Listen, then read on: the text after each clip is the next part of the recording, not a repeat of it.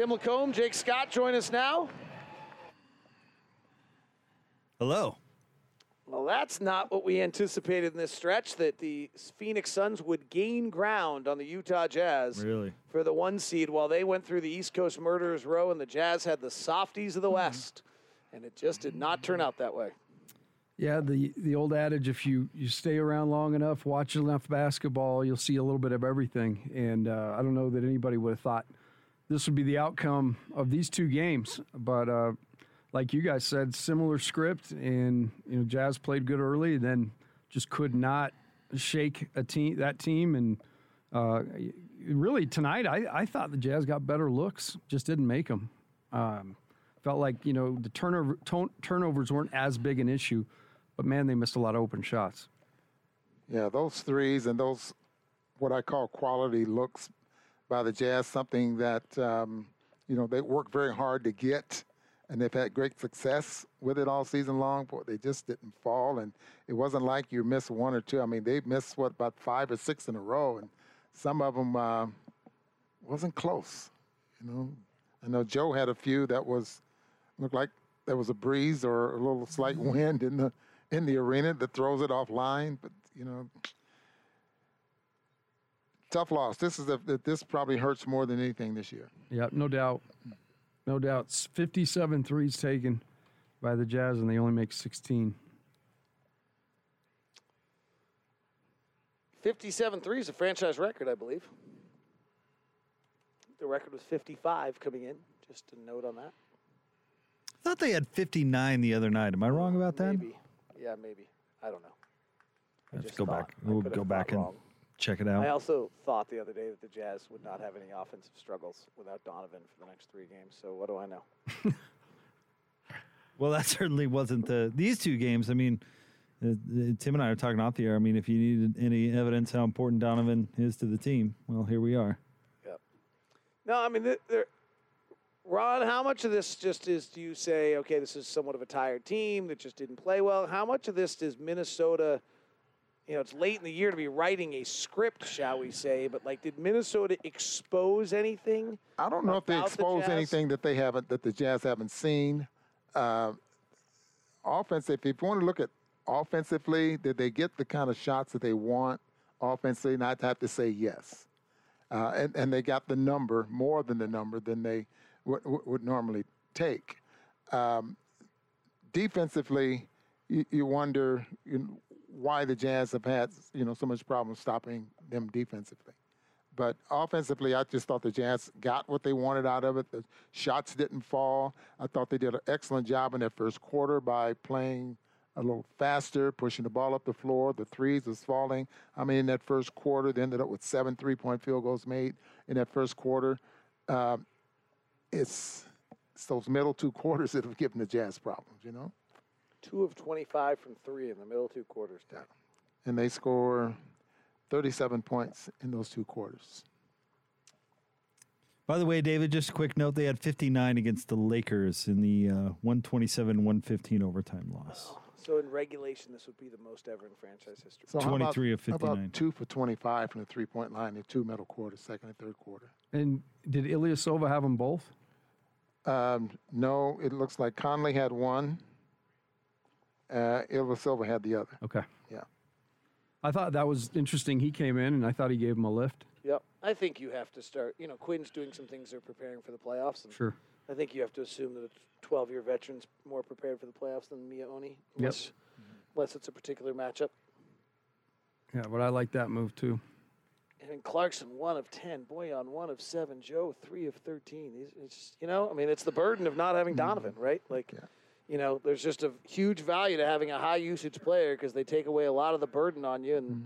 you know, Jazz looked pretty dead in the water tonight. And, you know, I think the, the maybe without being too over-dramatic, the takeaway I think on this is the Jazz have the number one seed in the N B A because they've been the healthiest team in the league. Yeah, there is no doubt about that. And, and now suddenly we're living, you know, not even as extreme a life as most of these teams are because most of these teams have lost, you know, multiple rotation players. But we lost a key rotation player, and suddenly we're struggling. I mean, Hey, Mi- Minnesota hit D'Angelo Russell and Karl-Anthony Towns.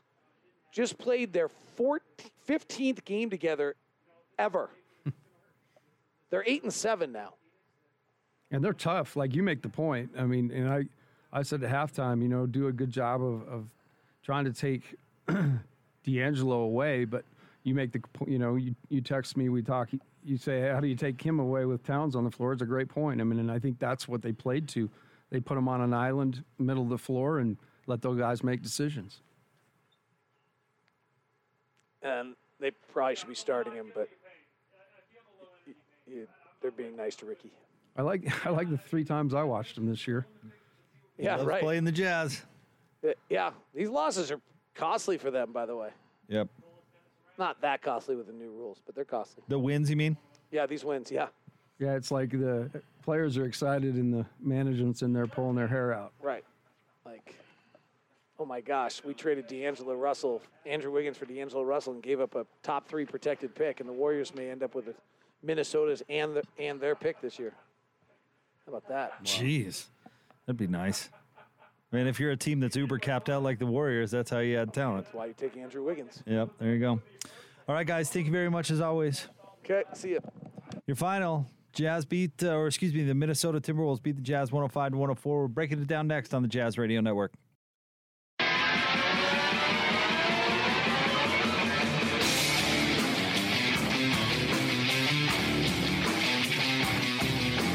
Tough lies, loss tonight by the Utah Jazz, one oh five to one oh four to the Minnesota Timberwolves. It's your Jazz Game Night post-game show. Jake Scott, Coach Tim LaComb with you. Mike Conley hits a three-point shot to give the Jazz the lead with five seconds to go. And uh, they uh, the Timberwolves call timeout, actually around six seconds to go. Timberwolves call timeout. And uh, they get an inbound play. Rudy Gobert, uh, Mike Conley don't uh, switch properly. And um, D'Angelo, D'Angelo Russell gets an easy layup. The Timberwolves win. What a! Uh, I mean, the Jazz did not play very well in this game. I, I don't know if you could say the Jazz deserved this one. If they did win, they or would have won, they would have snuck away with it. But, uh, you know, just one bad mistake uh, cost them in the end. Yeah, and the, the hard part is, you know, you don't play great. You're not crisp, shots aren't falling, then you, you narrow the scope, and, and that last play becomes so massive. You know, if if, you, if the Jazz could have executed better, played better, made more shots, obviously doesn't come down to something like that. But uh, that's the tough thing is, you know, the Jazz are a better team, but um, they just kind of dug themselves a hole that they couldn't get out of. And uh, D'Angelo Russell played great again. He led uh, all scorers with twenty-seven points. Karl-Anthony Towns had twenty-one. And did a lot of that damage in the second half as he got loose. Hernangómez had fourteen coming in off the bench. So Minnesota goes on to win. It was a close one, one oh five to one oh four. The Jazz outscored the Timberwolves, by the way, thirty-four to twenty-two in the fourth quarter to even make this one a ball game. And that, I mean, the shot Mike Conley hit, that three was was something else. I mean, that's going to be forgotten because the Jazz lost the game, but that was an incredible shot and then just couldn't get that last stop. So like you, uh, a play earlier when uh, George shot the ball, and you know you were in the studio talking, you said, "Man, good for George, right? He may, he shoots that shot. He has to shoot." Uh, I felt the same way about Conley's because he came off. They didn't necessarily need a three, um, but he came off, had confidence. You know, was able to kind of step back, and he loves that little spot. And, and so good for him to have the confidence and then to knock it down. Unfortunately, you know, one more possession and the Jazz just don't communicate, which is not one of their issues typically. They they typically communicate really well. Conley, by the way, spectacular tonight. twenty-six points, seven assists, nine rebounds. So he was, I mean, I don't know if I'd point at any other Jazz player and say that guy had a good night, but Conley was really good tonight. And George, throw George Niang in there. four of nine, fourteen points, hit some big ones in the fourth quarter. So, but Mike Conley was really good. Uh, everybody else couldn't throw it in the ocean. So, and the unfortunate part for Mike is, you know, the, the end of the game, he has those two plays, you know, that everybody will look at. But like, you, I think he played an awesome game, and unfortunately, the one the one turnover was almost a mirror image, almost exactly the, the, the pick time. Pick and roll with Rudy. Uh, no, the one uh, in transition where he kind of yeah the lob where he th- went to throw the lob. Lob to Rudy. Right, right. right. Mm-hmm. Um, and then obviously the last one just got picked. You know, Rubio kind of a crafty play, kind of dug that thing out from behind. All right, your final. The Jazz lose to the Timberwolves one oh five to one oh four. Up next for the Utah Jazz, they're going to take on uh, the Sacramento Kings on Wednesday night. That game will tip off a little after eight o'clock. With that, we'll say goodnight to our network stations. For those of you sticking around with us, we'll have post-game sound for you and continue to break this one down. Jazz lose in Minneapolis, one oh five to one oh four, right here on the Jazz Radio Network.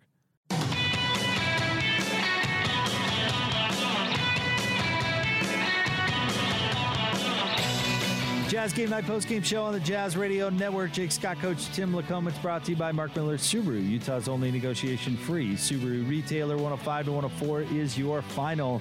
Jazz lose on a last-second layup by D'Angelo Russell to the Minnesota Timberwolves. The Jazz have now lost two consecutive games and were swept by the T-Wolves this season, which is not something I thought we'd uh, be talking about tonight. Well, I'll tell you what, the, the and we mentioned this, times we've watched this team play, man, they give all sorts of trouble to the Jazz. Um, I think Ron made the point, it's not necessarily anything the Jazz haven't seen, um, but it's a very, very aggressive style, on both offensively and defensively, and the Jazz just did not respond well to it, particularly without Donovan being that extra guy that can help break things down.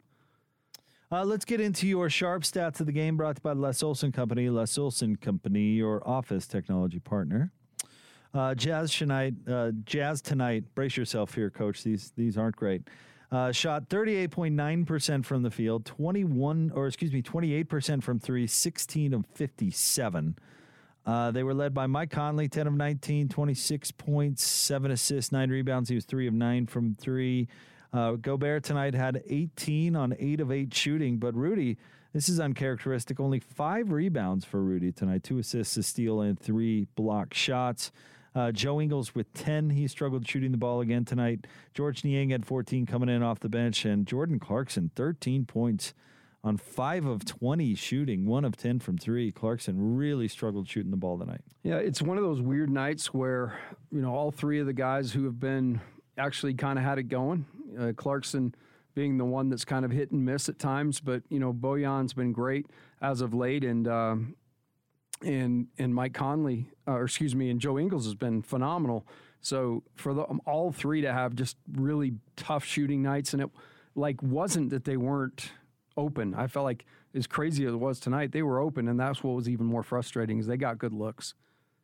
It did feel that way. I, th- I thought so, too. And stuff that normally goes down just uh, did not. I mean, Joe Ingles in particular had a bunch of looks that he, I mean, he's a forty-eight percent three-point shooter. He's been knocking down uh, those looks all year long. And thir- three of thirteen from three tonight for Joe Ingles, which, by the way, in normal circumstances, I'm loving the thirteen attempts from Joe. He just didn't make a whole lot of them. And the crazy thing is he, the three he made were in the first quarter. I mean, it was early. Boom, boom, boom, and He was. He felt like he was going to kind of maybe have one of those nights, and he didn't make one from there on out. And that's just, it's hard when your your best scorer isn't playing, and then the guys you really count on uh, to fill in the gaps just didn't have it tonight. Yeah, the other night on Saturday, there were some staples from the Jazz that were there. Like they played good defense, and not that their defense was terrible tonight, I guess, but they played good defense. They made threes. Remember, they're the third team in N B A history to make uh, nineteen threes and score under one hundred points, which is just really weird. Tonight, uh, it wasn't the turnovers that doomed them like it was on Saturday. It was just, frankly, just clanking shots. It was. It was the ball not going in. And I swear, you go back and look, and I, I can I can promise you that the shots they missed tonight, almost every one of them, were shots they've made consistently all year long, and they're the shots you'd hope for. Um, you know, for the Jazz to get fifty-seven threes, that's usually a really good thing. But tonight, you know, they only shoot twenty-eight percent, and that really is the story of the game. Yep. All right, let's get some post-game sound going. Let's go back to Minneapolis and hear from Jazz head coach Quinn Snyder. We'll go ahead and get started. Um, first question will come from Eric Walden, Salt Lake Tribune.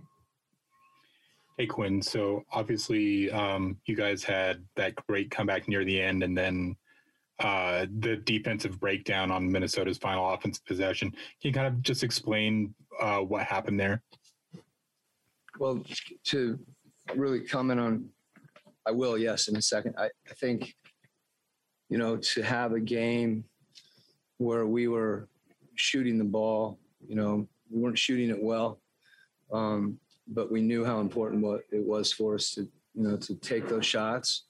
Um, you know, that was something that that, that mitigates, you know, us turning the ball over. I mean, we had twenty turnovers the other night. Um, so to have a situation where we, you know, we weren't making, but we continued to shoot, and we also found other ways to get to the rim. Um, I thought is, is, is an important thing for our team to, to understand. Um, and then to be able to hang into the game um, by defending um, and also defensive rebound. You know, a couple of the things that have been, um, you know, very difficult for us and challenging have been taking care of the ball and, and rebounding the ball. Um, so to stay in the game like that, and then as you said, you know, to have a chance, um, you know, to get back into the game and execute, you know, the way we did down the stretch up until, you know, that last play. And, you know, there was a miscommunication.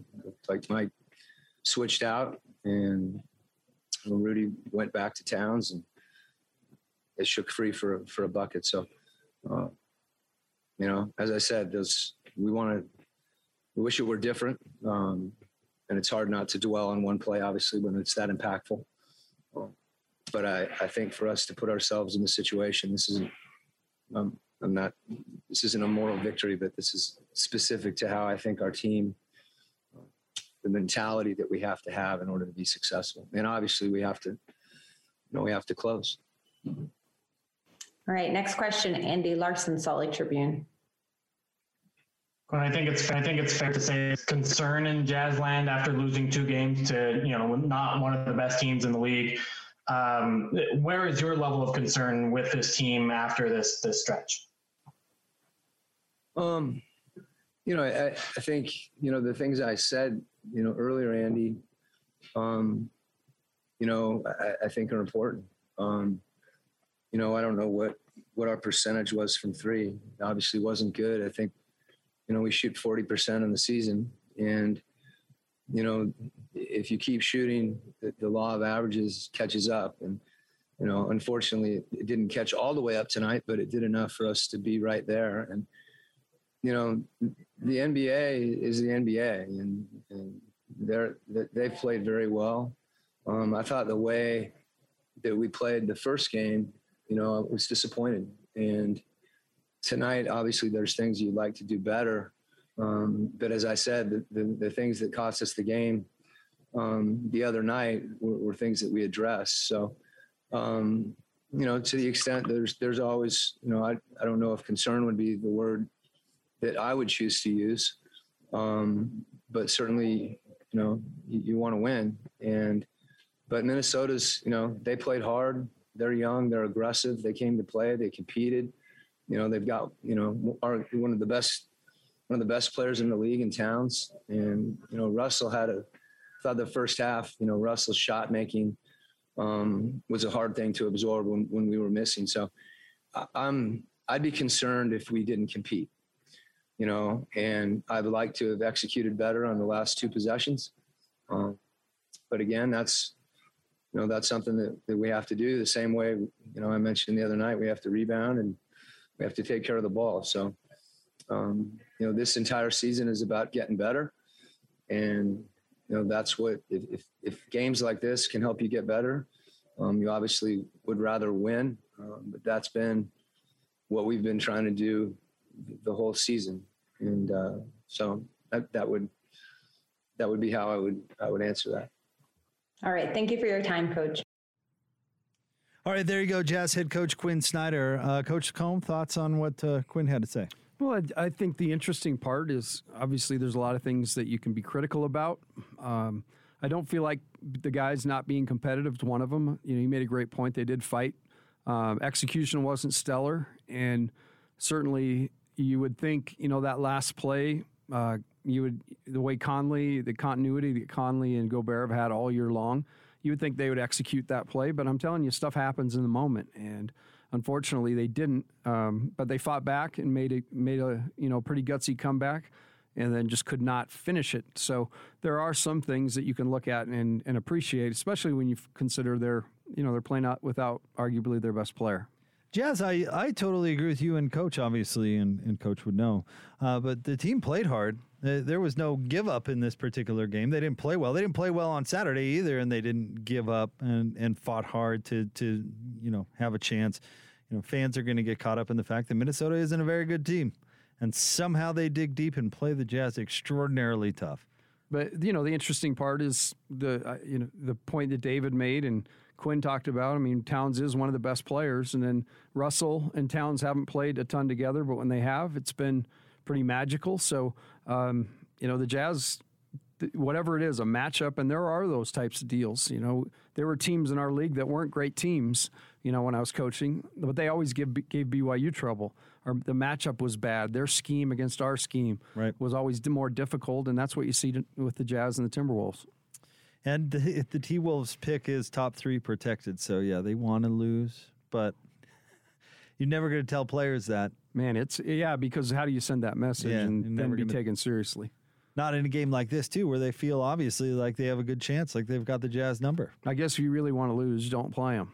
You know, just sit your guys, but then you get in trouble for that, too. So, well, and you probably want your guys to play together. You certainly want Anthony Edwards, who wasn't as good tonight, but you certainly want, want him out there for as much time and experience as he can get. You know, Locke, uh, you just mentioned it, and Locke talked about it throughout the broadcast, getting D'Angelo Russell and Karl-Anthony Towns time together. I mean, you, you know, you only have a certain amount of guaranteed time with a player like Karl-Anthony Towns. You've got to build and figure that out. Yeah, no, there's there's no doubt. And that's where, you know, you've got to kind of weigh what it means, you know, to build your team and get experience and then obviously position yourself. And um, I, I like the fact that they're playing. They're playing hard, playing together, and they're they're actually a really fun team to watch. Mark Miller Subaru, Utah's only negotiation-free Subaru retailer, the official Subaru partner of the Utah Jazz. Learn more at mark miller subaru dot com. Jazz lose tonight to the T-Wolves one oh five to one oh four. Get you more post-game sound coming up next here on the Jazz Radio Network.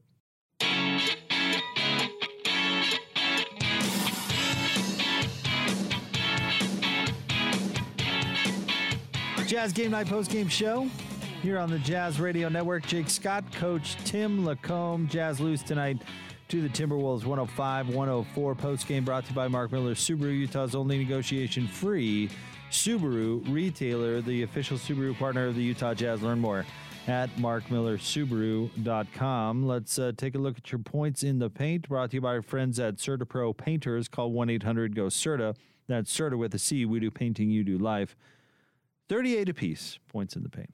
A lot different than Saturday's game. Oh, for sure. There there was a, a way different. As, as similar as the game was, the Jazz did a better job of handling them physically, I thought, uh, you know, or going at them more. Yeah, it, it felt that way. I thought the, the game was officiated a bit better. Yeah, a bit better. I mean, although he, people are complaining about that uh, last play where Mike Conley lost the ball, saying Rubio fouled him. Fouled him. Yeah, I could see that. I mean, that, I wondered that, like, it, it, they called that at the end of the first quarter, probably. Right. And that's what irritates you about that particular play. That, dry, that drives me bananas. It really does the time. Well, you can call that there. Yeah, sure you can. Uh, if it's call, if it's foul in the first, it should be a foul in the fourth. I've never seen the list of unwritten rules. You know, like, you can't do that. I, I've... I've heard they exist, but I haven't seen them. You know, this is a, a huge side note, but uh, one complaint uh, that LeBron James has that I think is totally warranted. Have you ever seen LeBron go to the basket in the final five seconds of a game? He oh, just gets murdered. Yeah, and and they won't blow a whistle. They up. won't. They won't give him the star treatment in the last five seconds because he just gets butchered on his way to the basket to the point where he's admitted. He says, "I I will shoot jump shots in that case because I have a better shot." At, at it going in. Michael got those calls every time. Right. It's he, crazy. He LeBron doesn't. Yeah, he doesn't. I, I wonder if it's because he's so big yeah. that they almost feel like uh, deference deference goes to the defense. I guess, which in, I don't, you know, again, I don't think, shouldn't happen. I don't think a lot is unfair in LeBron James' world when it comes to officiating, but that he has a he certainly has a point about that one. And in this case, you know, if, if Rubio fouled him, uh, then then call that foul. But you know, I was more referring to the the two-man crew that was not quite so good on Saturday. Yeah, that, that out of bounds from D'Angelo. Not to go backwards, but that was one of the more ludicrous officiating moments I think I've ever seen. I mean, you're waiting for Benny Hill's theme to be played. You know, it was so obvious as he's running out of bounds and then coming back in and grabbing it. And it was, yeah, that was not going to be on the how-to tape. No, no, it was not. So tonight was was better than that, or at least somewhat.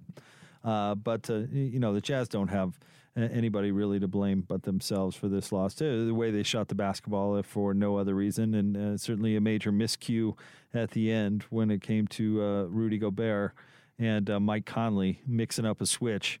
And uh, Karl-Anthony Towns goes out to get the inbound, and uh, D'Angelo Russell just slips behind Rudy Gobert and gets an easy layup. And the crazy one there is that's where you want Rudy, right? You want him to man that spot, and he knows that. Um, but it's the part of him he wants to go. He sees that there may be a ball floated, and he may be able to go get it, and he gets sucked into it. And unfortunately, that play had broken. Um, and it really just unfortunate that that breakdown occurred right then, because it really was, you know, the Jazz had fought right back to get that game. Listen to D'Angelo Russell's line tonight. I don't I don't know if he's had many. I mean, he's had some great games in his career, but I don't know if he's had many that are better than this one, because he had twenty-seven points, twelve assists. Uh, he even had a block shot, by the way, but he was ten of sixteen from the field, seven of twelve from three. That's a heck of a game. He was phenomenal. That's really, a heck he of was. a game. And he got it going early, and he took that heat check that went in, and there was. It's hard to slow a guy down, especially a prolific scorer like he is, or, you know, a volume scorer. When they get it going, it's kind of like when Clarkson gets it going. You just kind of sit back and watch it. It's just amazing that uh, I, I don't know. I go back to what we talked about in the pregame, and I asked Mannix about this today, about how Minnesota has been this bad this season, because it seems to me that they play really hard. They have scoring. They have, uh, I mean, Carl Naz Reed was good. Yeah, Karl-Anthony Towns, they have star power. Naz Reed was good tonight. I mean, he had a couple of threes where we're saying, wow, that's going down. He's got that Daryl Griffith rainbow three thing going for himself. Well, and, and I actually was listening to the interview today when you were talking to Mannix, and when he said that, almost like, yeah, they're not very good. I was like, are you, are you really, like, because they've been really good the nights I've watched them this year. I know. He almost kind of laughed at me, and, and they, I had to, I felt like I had to explain, like, listen, Edwards. You, you should see how tough they played the Jazz on Saturday. I thought, you know, how is this game or this team not e- even almost accidentally won more games? Yeah, it, it was. So it's an uncharacteristic turnover night on Saturday, and really tonight. The story of the game is, you know, again, the Jazz compete. This was not a one bit about competition or fight or any of that. It was more, I think they just really did a good job executing against the Jazz. The Jazz found ways to get shots tonight and just couldn't make them. Yep. All right, let's hear some more post-game sound. Let's go back to Minneapolis and hear from Rudy Gobert. Okay, we'll start with Andy Larson, Salt Lake Tribune. Rudy, just what happened on that last play with you and Mike on the miscommunication? Uh, it's, it's totally on me. You know, um, he was already out there. We kind of, we kind of, we, we switched, and uh, I should have recognized that. You know, it's just uh, he did what he was supposed to do, uh, and uh, I didn't. So, two hundred percent on me. Were you guys going into that play knowing that you wanted to switch? No, we. I mean, the goal was for me to, you know, at first I'd stay with Towns, but uh, on that situation we had to, and I called the.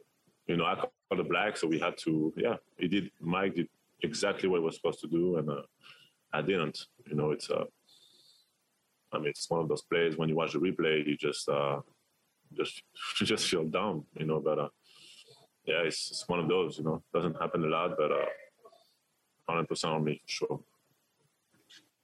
All right, Kristen Kenny, Jazz T V.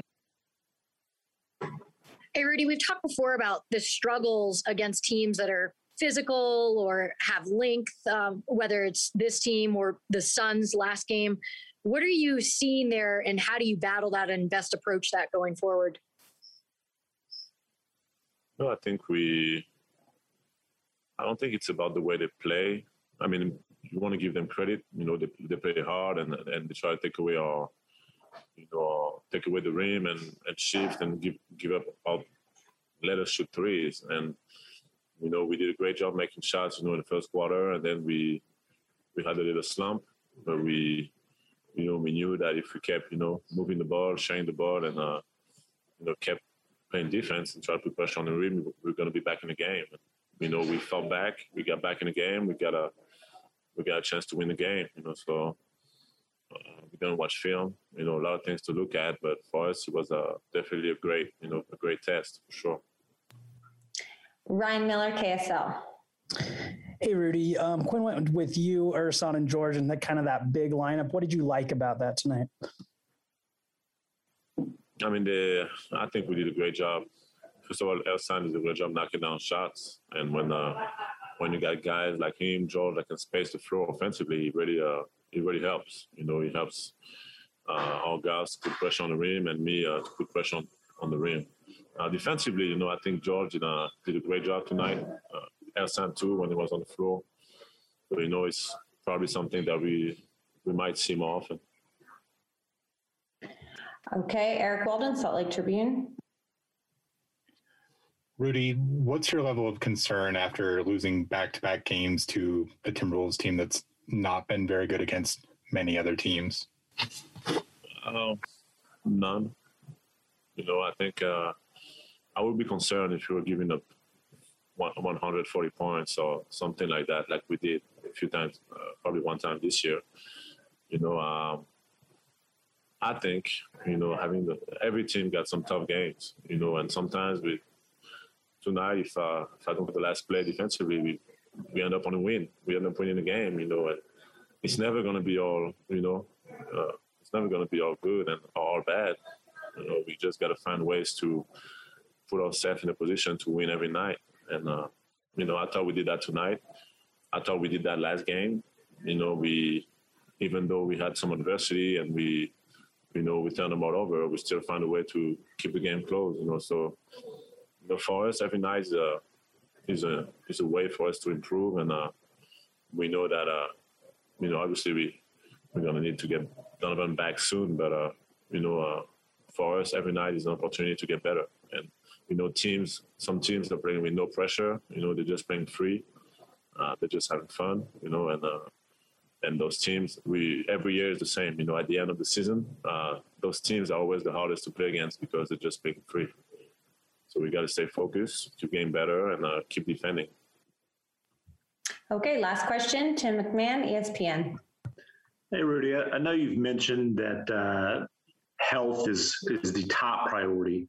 But how important is the number one seed to you guys?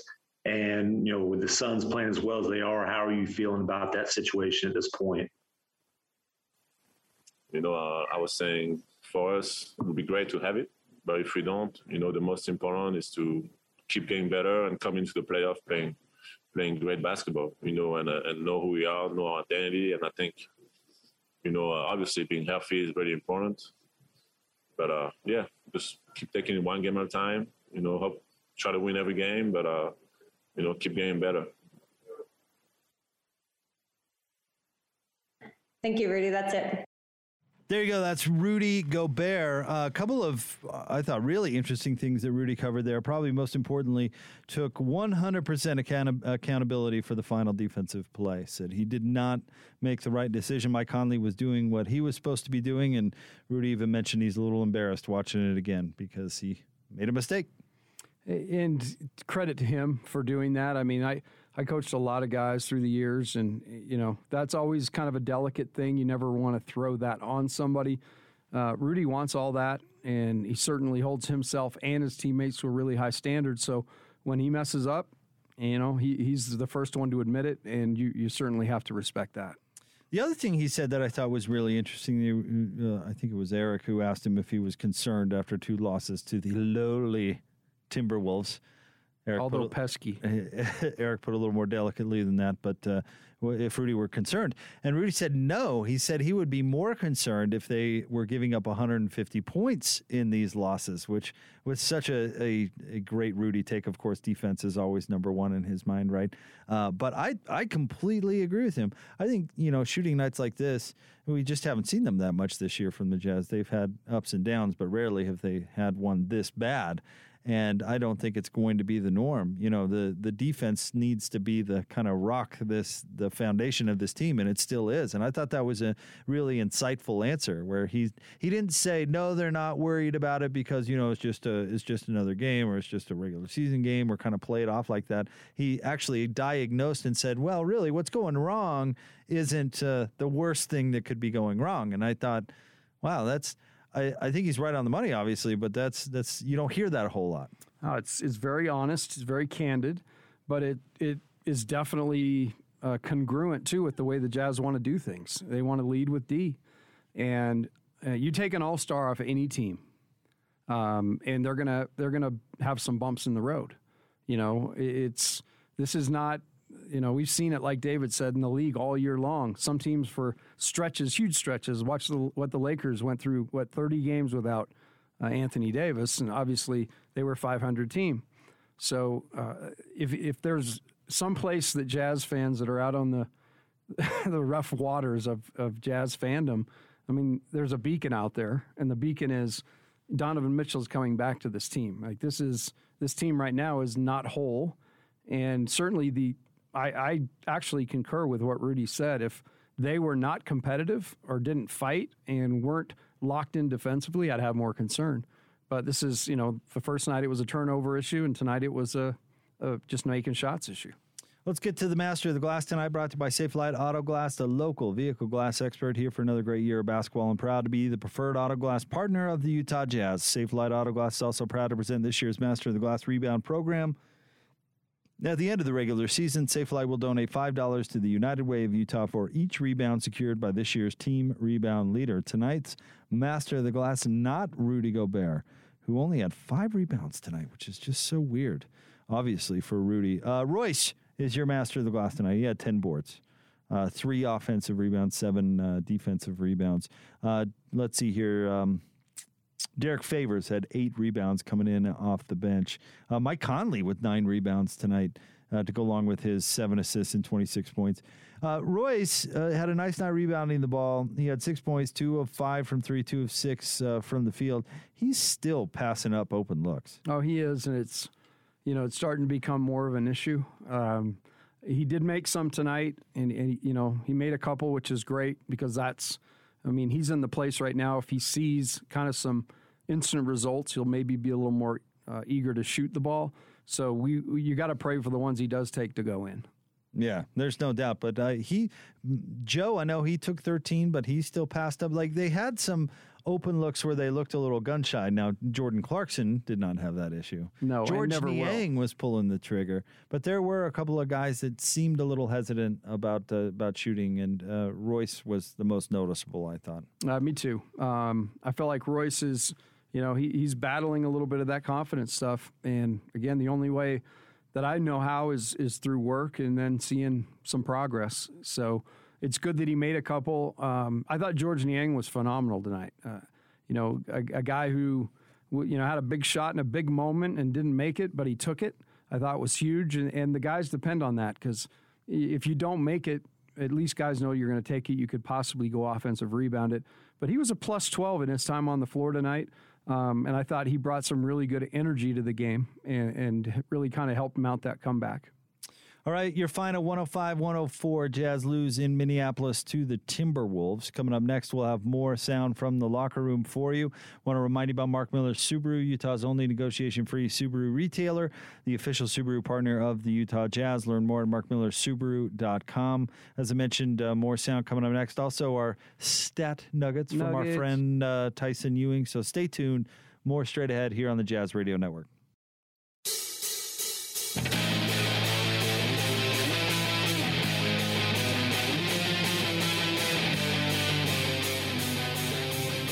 Jazz Game Night Postgame Show here on the Jazz Radio Network. Jake Scott, Coach Tim LaComb, brought to you by Mark Miller Subaru, Utah's only negotiation-free Subaru retailer.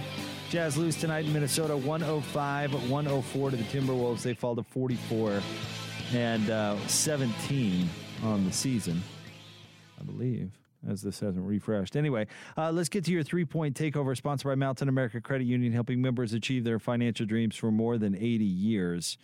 All right, Tim, these these numbers are a little rough. Jazz from three tonight, sixteen of fifty-seven, twenty-eight point one percent. It's amazing they made sixty-eight threes and only shot twenty-eight percent. It, uh, it, it'll show you just how many they took. Um, let's see, who had the best night from three tonight? Uh, Ersan İlyasova was two for four. George Niang was four for nine. Royce O'Neal was two for five. And then from there, it, it gets uh, Mike Conley was three for nine. Bogdanovich, one for seven. Joe, three for thirteen. Jordan Clarkson, one for ten. Yeah, it was, again, this. Let's put the stats together on that, that those three, that those guys would have a night like that, you know. W- what would the stats look like? Whip that one up for me, Tyson. Let's see. Those three, I can't do math on the fly. No, no, Let's no, see. I was telling Tyson. No, no, no. I, I see. I was just saying, what are the statistical, the anomal, um, anomaly with with what those guys are shooting this season for them to have that kind of night That tonight. kind of night. I mean, just come on. That's crazy. Let's see. Bogdanovich and Ingles together were four for twenty. Oh, this is easy. Yeah, and then, uh, and then add in Clarkson. They were five for thirty. Those three players were five for thirty from three. That's That hurts. Yeah. Wow, that's amazing. From those three players that have been so good from three. And again, there weren't crazy shots. These right. were the shots we've they've made all year long. Yeah, they weren't taking bad ones. That's that's true. And Bogdanovich continues to just be up and down. I mean, he's so good on Saturday, and they're just non-existent tonight. Even missed uh, went back to missing layups tonight, which is weird. Yeah, it's it, I'm telling you, it's a very, very difficult thing to hit basketball nirvana and keep it. David isn't allowed to uh, ask about that sort of thing in the Quinn Snyder Coaches Show anymore because he asked Coach why Bogdanovich was so good at making layups now. He Jinxed got, him. Oh, gosh. Jinxed him. There's jinxing going on. Jinxed him good because uh, uh, Bogdanovich went back to, uh, to struggling a little bit. All right, let's keep the post-game sound rolling. Let's go back to Minneapolis and now hear from Mike Conley. We'll go ahead and get started. First up, Eric Walden, Salt Lake Tribune. Hey Mike, first off, can you kind of just take us through um, from your perspective what happened on each of those last two plays, first on the defensive miscommunication and then uh, on the subsequent offensive play? Um, well, I think it was just that, you know, there was somewhere lost in the, you know, our, our translation of, uh, you know, I assumed that it was a black and, and uh, we called a black, which is our switch. Uh, and I got out onto to Cat, you know, try to push him out half court. Um, and then, you know, I look behind me and uh, Russ is, is laying it up. So I don't, I didn't really see what happened behind me, but um, I guess, you know, Rudy got mixed up there along the way. And, uh, we gave that one up. And then on the other end, you know, we were supposed to uh, just kind of clear the court open and, you know, create a one-on-one situation. And uh, it got crowded there. Rudy came up and, and uh, you know, try to make a, uh, a play. There's nowhere to go. So this was a tough, uh, tough two-play stretch for us, and we got to be better in this situation. All right, Andy Larson, Salt Lake Tribune. The last couple of last couple of games, when you kind of when your offense slows down and you can't make a shot, and it feels like it's a real struggle out there. Like what? Uh, when you watch that game on film um, from Saturday, from Saturday, and the kind of uh, your initial impressions of what happened today, what is the cause of, of the offense kind of stagnating like it did? Um, it's it's hard to it's hard to say sometimes. You know, we're uh, you know we're a team that relies on you know our guys making uh, making open shots, you know, shooting open shots, um, and creating for each other. And uh, you know, we've had opportunities in the last two games. You know, we've uh, had, had uncharacteristic, you know, type performances from, from a lot of people. Um, and, and, and a lot of us have, you know, probably watched the film and sat back and thought about every shot we've taken. And um, wish we could have them back because we're, you know, they're, they're good looks and uh, we should take them every single time. And and when we struggle like that, it's just, you know, we just got to keep fighting through it, you know, keep trying to get stops defensively and, uh, you know, just keep pushing, uh, pushing the tempo and trying to, trying to create some offense. Kristen Kenny, Jazz T V. Mike, we talked about some of those common themes, the turnovers, but you guys clean that up tonight. But what do you see you can do better against teams that come at you with a lot of physicality and length? Well, yeah, um, you know, we have to we have to combat combat that with the same type of physicality. We cannot just, you know, take every punch and take every elbow, take every push, and and you know, look at the ref or. or So to bail us out, you know, we have to stand up, stand our ground, uh, be aggressive, be physical, uh, and just kind of grind games out. This is that time of the year where, you know, teams are going to be gunning for us regardless of their situation or our situation. So um, every night's going to be a dogfight, and, uh, and and we got to realize that from the from the time the jump ball starts to the, to the last uh, second of the fourth quarter. So uh, just keep grinding. All right, last question, David James, K U T V. Mike, you've been through a, a lot of N B A seasons here, so just a little perspective on where you think the team's confidence is right now and and where you go forward from here. I, I think we're still very confident. Like I said, you know, we've had some uncharacteristic nights. Um, one turned the ball over, you know, guys not shooting it well. Um, you know, just, just nights that, that, you know, we'll look back and, and realize that they made us better as a team. They made us better as a whole because we're going through, you know, we went through the last two games. We went through a lot in those, in those, you know, between the one first quarter and the fourth quarter of uh, highs and lows. And tonight we were in a game where we were down and came back at the end and, and it came down to two possessions. So, um, we're learning, we're learning, and they're great lessons for us going into the playoffs. And uh, hopefully, you know, we're getting them out now, you know, before we get to the time we're playing, you know, better competition. All right. That's it. Thanks, Mike. Appreciate it. All right. There you go. Mike Conley uh, tonight, who really was very good uh, with, the, of course, that go ahead shot that didn't quite hold up with six seconds left. But he had, uh, let's see, Mike tonight, twenty-six point seven assists, nine rebounds.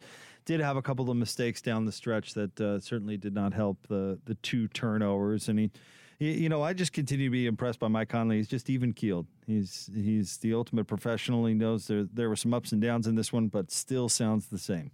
And it's got to be nice to have that presence in the locker room. You know, as a coaching staff right now, uh, you're looking around at a, at a bunch of guys who have given you everything they have, and uh, you know, things for the most part, like David had mentioned, and we talked about it in crosstalk. You know, injuries injuries have not been a huge issue.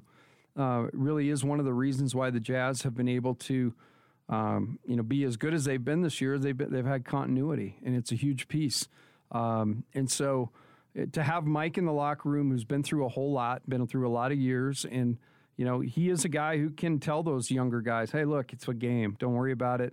Um, you know, we, we only thing we can do is go forward, right?" And nobody. Uh, you know, we didn't lose anything more than a game tonight, and, and we control our own destiny, you know. So uh, I think that that presence and his calm nature has definitely got to be appreciated in the locker room. And they do. They, I mean, they play some of the offenses just so much better when he's out there, particularly without Donovan Mitchell, who once again, and this sounds like the most obvious take of obvious takes, but they missed him so much tonight. I mean, you, you heard Locke talk about just they could have used a high-usage player. They could have used somebody to go out there and take those possessions when things weren't going well for other players. Well, and, and Donovan can end droughts, you know, because he's he's got a, a unique knack to make shots in, in timely moments, but he also is the one guy who can really kind of now starting to earn the credit of the officials and get to the line. And it's it's when you can't get a bucket and you can get a guy at least get you to the line a few times and, and stop the game a little bit, get everybody um, on the same page. But, you know, unfortunately, the Jazz tonight – kept playing hard, but they just kept missing, missing, missing. And that's hard to, you know, to their credit, it's hard to continue to play defense like they did. And I was impressed with that. That's a great point about the free throws because Donovan has gotten so much better at that this year where he'll find a way to get himself to the line and get those easy points even when things aren't going so well during stretches. He's also been really good at bridging the gap while players like Bogdanovich or Ingles or, uh, you know, Royce O'Neal need to figure out their shot or, you know, uh, how to get uh, back open shots and make them.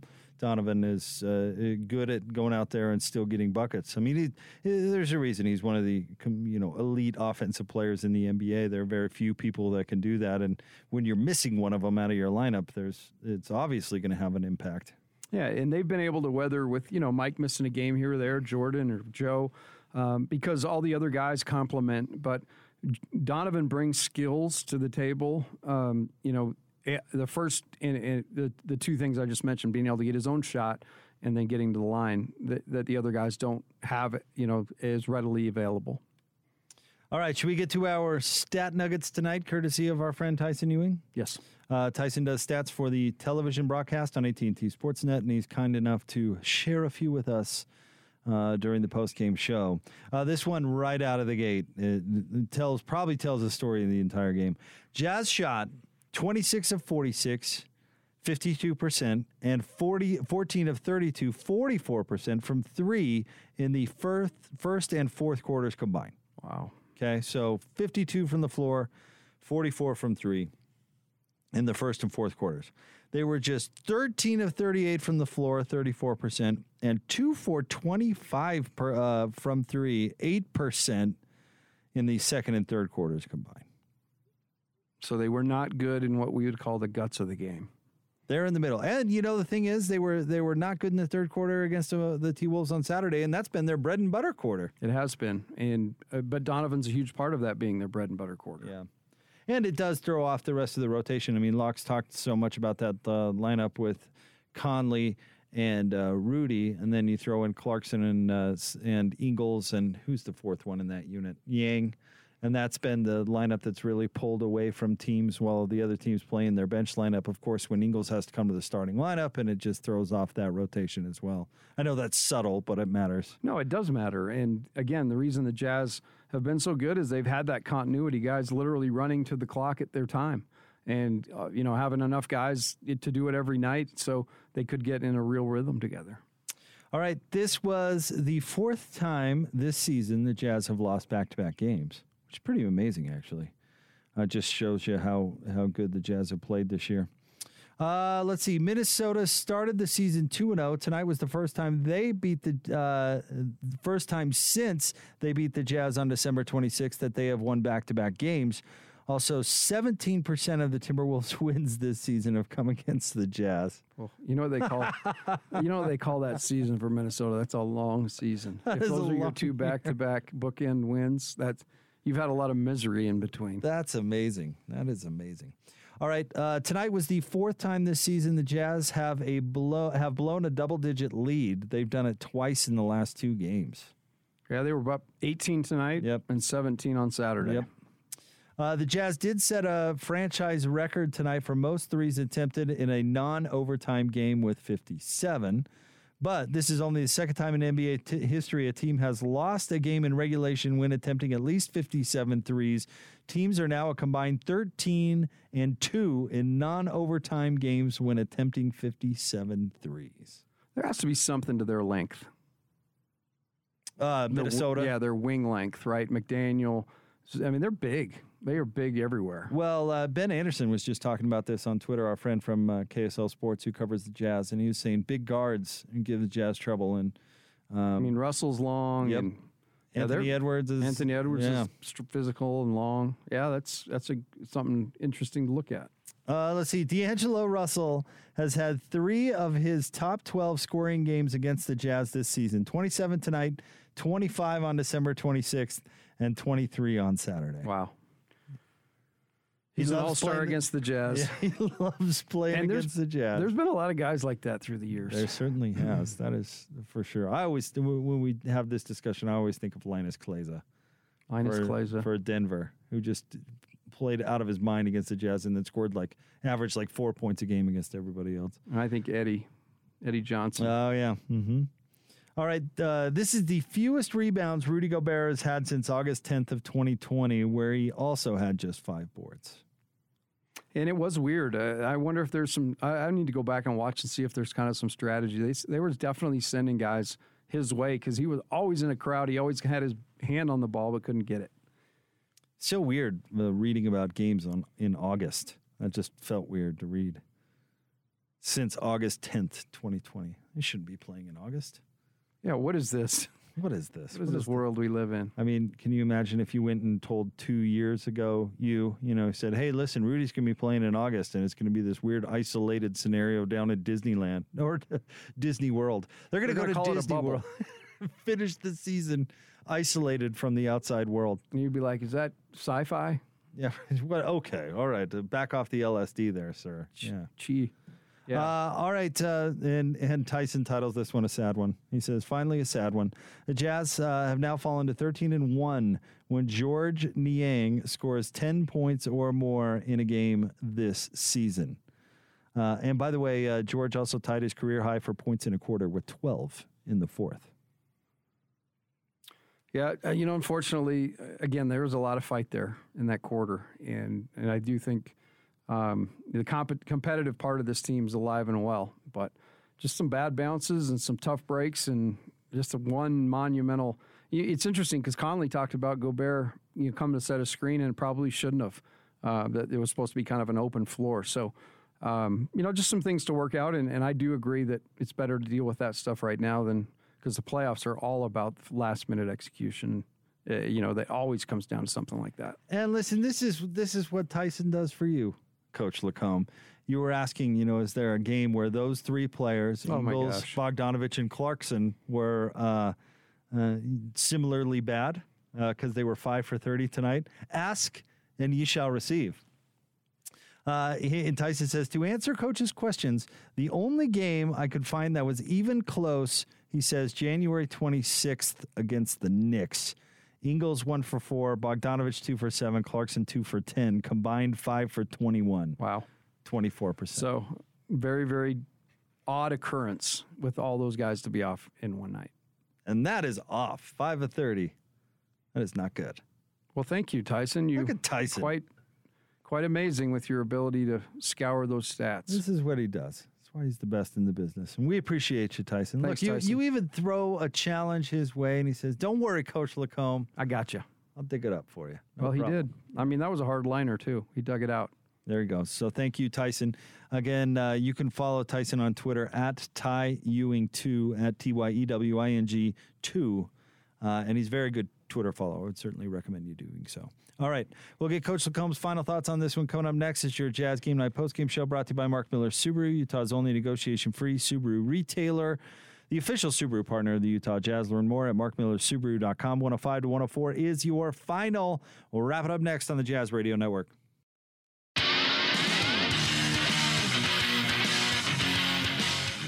Jazz will inbound underneath their own basket with a game and a half lead for the one seed. Conley to inbound to the right of the basket. Inbounds to Gobert. Conley comes back to get it. Curls around. Steps back for a three in the win. He got it! five point nine seconds left. Mike Conley. Oh, pose like you're a statue. A gold one, Mike Conley, because that was shiny as can be. one oh four to one oh three, Mike Conley does it. There's your play of the game, courtesy of our friend David Locke, brought to you by Larry H. Miller Dealerships for service, sales, and selection, L H M auto dot com, driven by you. Uh, that did not turn out to be the game winner. Uh, like David said right there, there was still six seconds to go. D'Angelo Russell, of course, uh, gets the ball uh, on the inbound on the other side on a defensive miscue, makes a layup, and that ends up being the game winner as the Jazz fall to the t- Timberwolves one oh five to one oh four. Jake Scott, Tim LaComb with you, your Jazz Game Night post-game show brought to you by Mark Miller Subaru, Utah's only negotiation-free Subaru retailer. Just a quick review of the stats if you're just joining us. Mike Conley tonight led the way for the Jazz, twenty-six points, seven assists, nine rebounds. Rudy had eighteen, five boards, and three block shots. Uh, Jordan or uh, George Niang had fourteen coming in off the bench. Jordan Clarkson with thirteen. Joe Ingles had ten, getting the start tonight for the injured Donovan Mitchell. Uh, big story from the Jazz uh, on a, on a stats or box score standpoint. Three-point shooting tonight, sixteen of fifty-seven, just twenty-eight percent from three. The Timberwolves were led by D'Angelo Russell, who had a really great game, twenty-seven points, twelve assists. Karl-Anthony Towns with twenty-one. Uh, Anthony Edwards with fourteen, Hernangómez with fourteen coming off the bench, and Naz Reed. What did uh, what did Locke call Naz Reed, the best player you've never heard of? thirteen points tonight for Naz Reed, including two of three from three. I like him. I like him too. He's good. Uh, and he's definitely good against the Jazz. He made shots and was really physical. He he did his job. Yeah, he absolutely did. Did not see that coming. All right, Coach Lacombe, let's uh, let's get some final thoughts from you before we turn the page to Sacramento. Well, I can't really back off what we talked about before. I felt like this was kind of a pivotal game for the Jazz, you know, with the with everything all told. Um, but watching the game, watching their fight and competitiveness, and then hearing the kind of the tone of the post game, I don't sense a ton of panic, which is a very positive thing. Uh, and really, to me, you go and like I said, you take an all-star off any team, and they're going to feel, you know, the pain. They're going to go through some rough spots. And um, the, the truth of the matter is I think the Jazz saw a Timberwolves team that most of the league hasn't. When you talk about, um, you know, Russell and, and Karl-Anthony Towns only playing a handful of games really together, um, they're a handful when they do play. And, and you throw Edwards into the mix. Uh, we talked about Naz, Naz Reed. So while, yes, this team this year has not been great. They were great against the Jazz, and um, I thought they executed, so that you got to credit them a ton. Um, really pivotal games coming up. Uh, Jazz have to figure out a way to get this uh, kind of back on the rails without Donovan, and um, you know, that opportunity starts late on Wednesday night. Eight o'clock tip. Eight o'clock tip. So I think that's the you know that's what we all look forward to now, and um, you know, Clippers have to play the Clippers, and uh, really now you just have to look at your game. You, you know, that's the only thing you can control. All right, we want to say a big thanks to David Locke and Ron Boone, bringing you all the action tonight. Great job by those two. Want to say thanks to John Kiefer, our broadcast assistant. Thanks to Alex Lundberg, executive producer of Jazz Game Night. Thanks to Mark Miller Subaru, title sponsor of the post-game show, Utah's only negotiation-free Subaru retailer. Proud to be the official Subaru partner of the Utah Jazz. Learn more at mark miller subaru dot com. Coach Lacomb, thank you, sir, as always. Thanks, Jake. I'm sorry we couldn't pull this one out. Um, it it def, uh, the one thing it does do is it brings your winning percentage down, though, so that's good for me, because you, you've you've gotten me a few times, um, you know, when I've been gone. So I'll have the opportunity to catch up when you're gone. You will. You will have a few games. We'll see.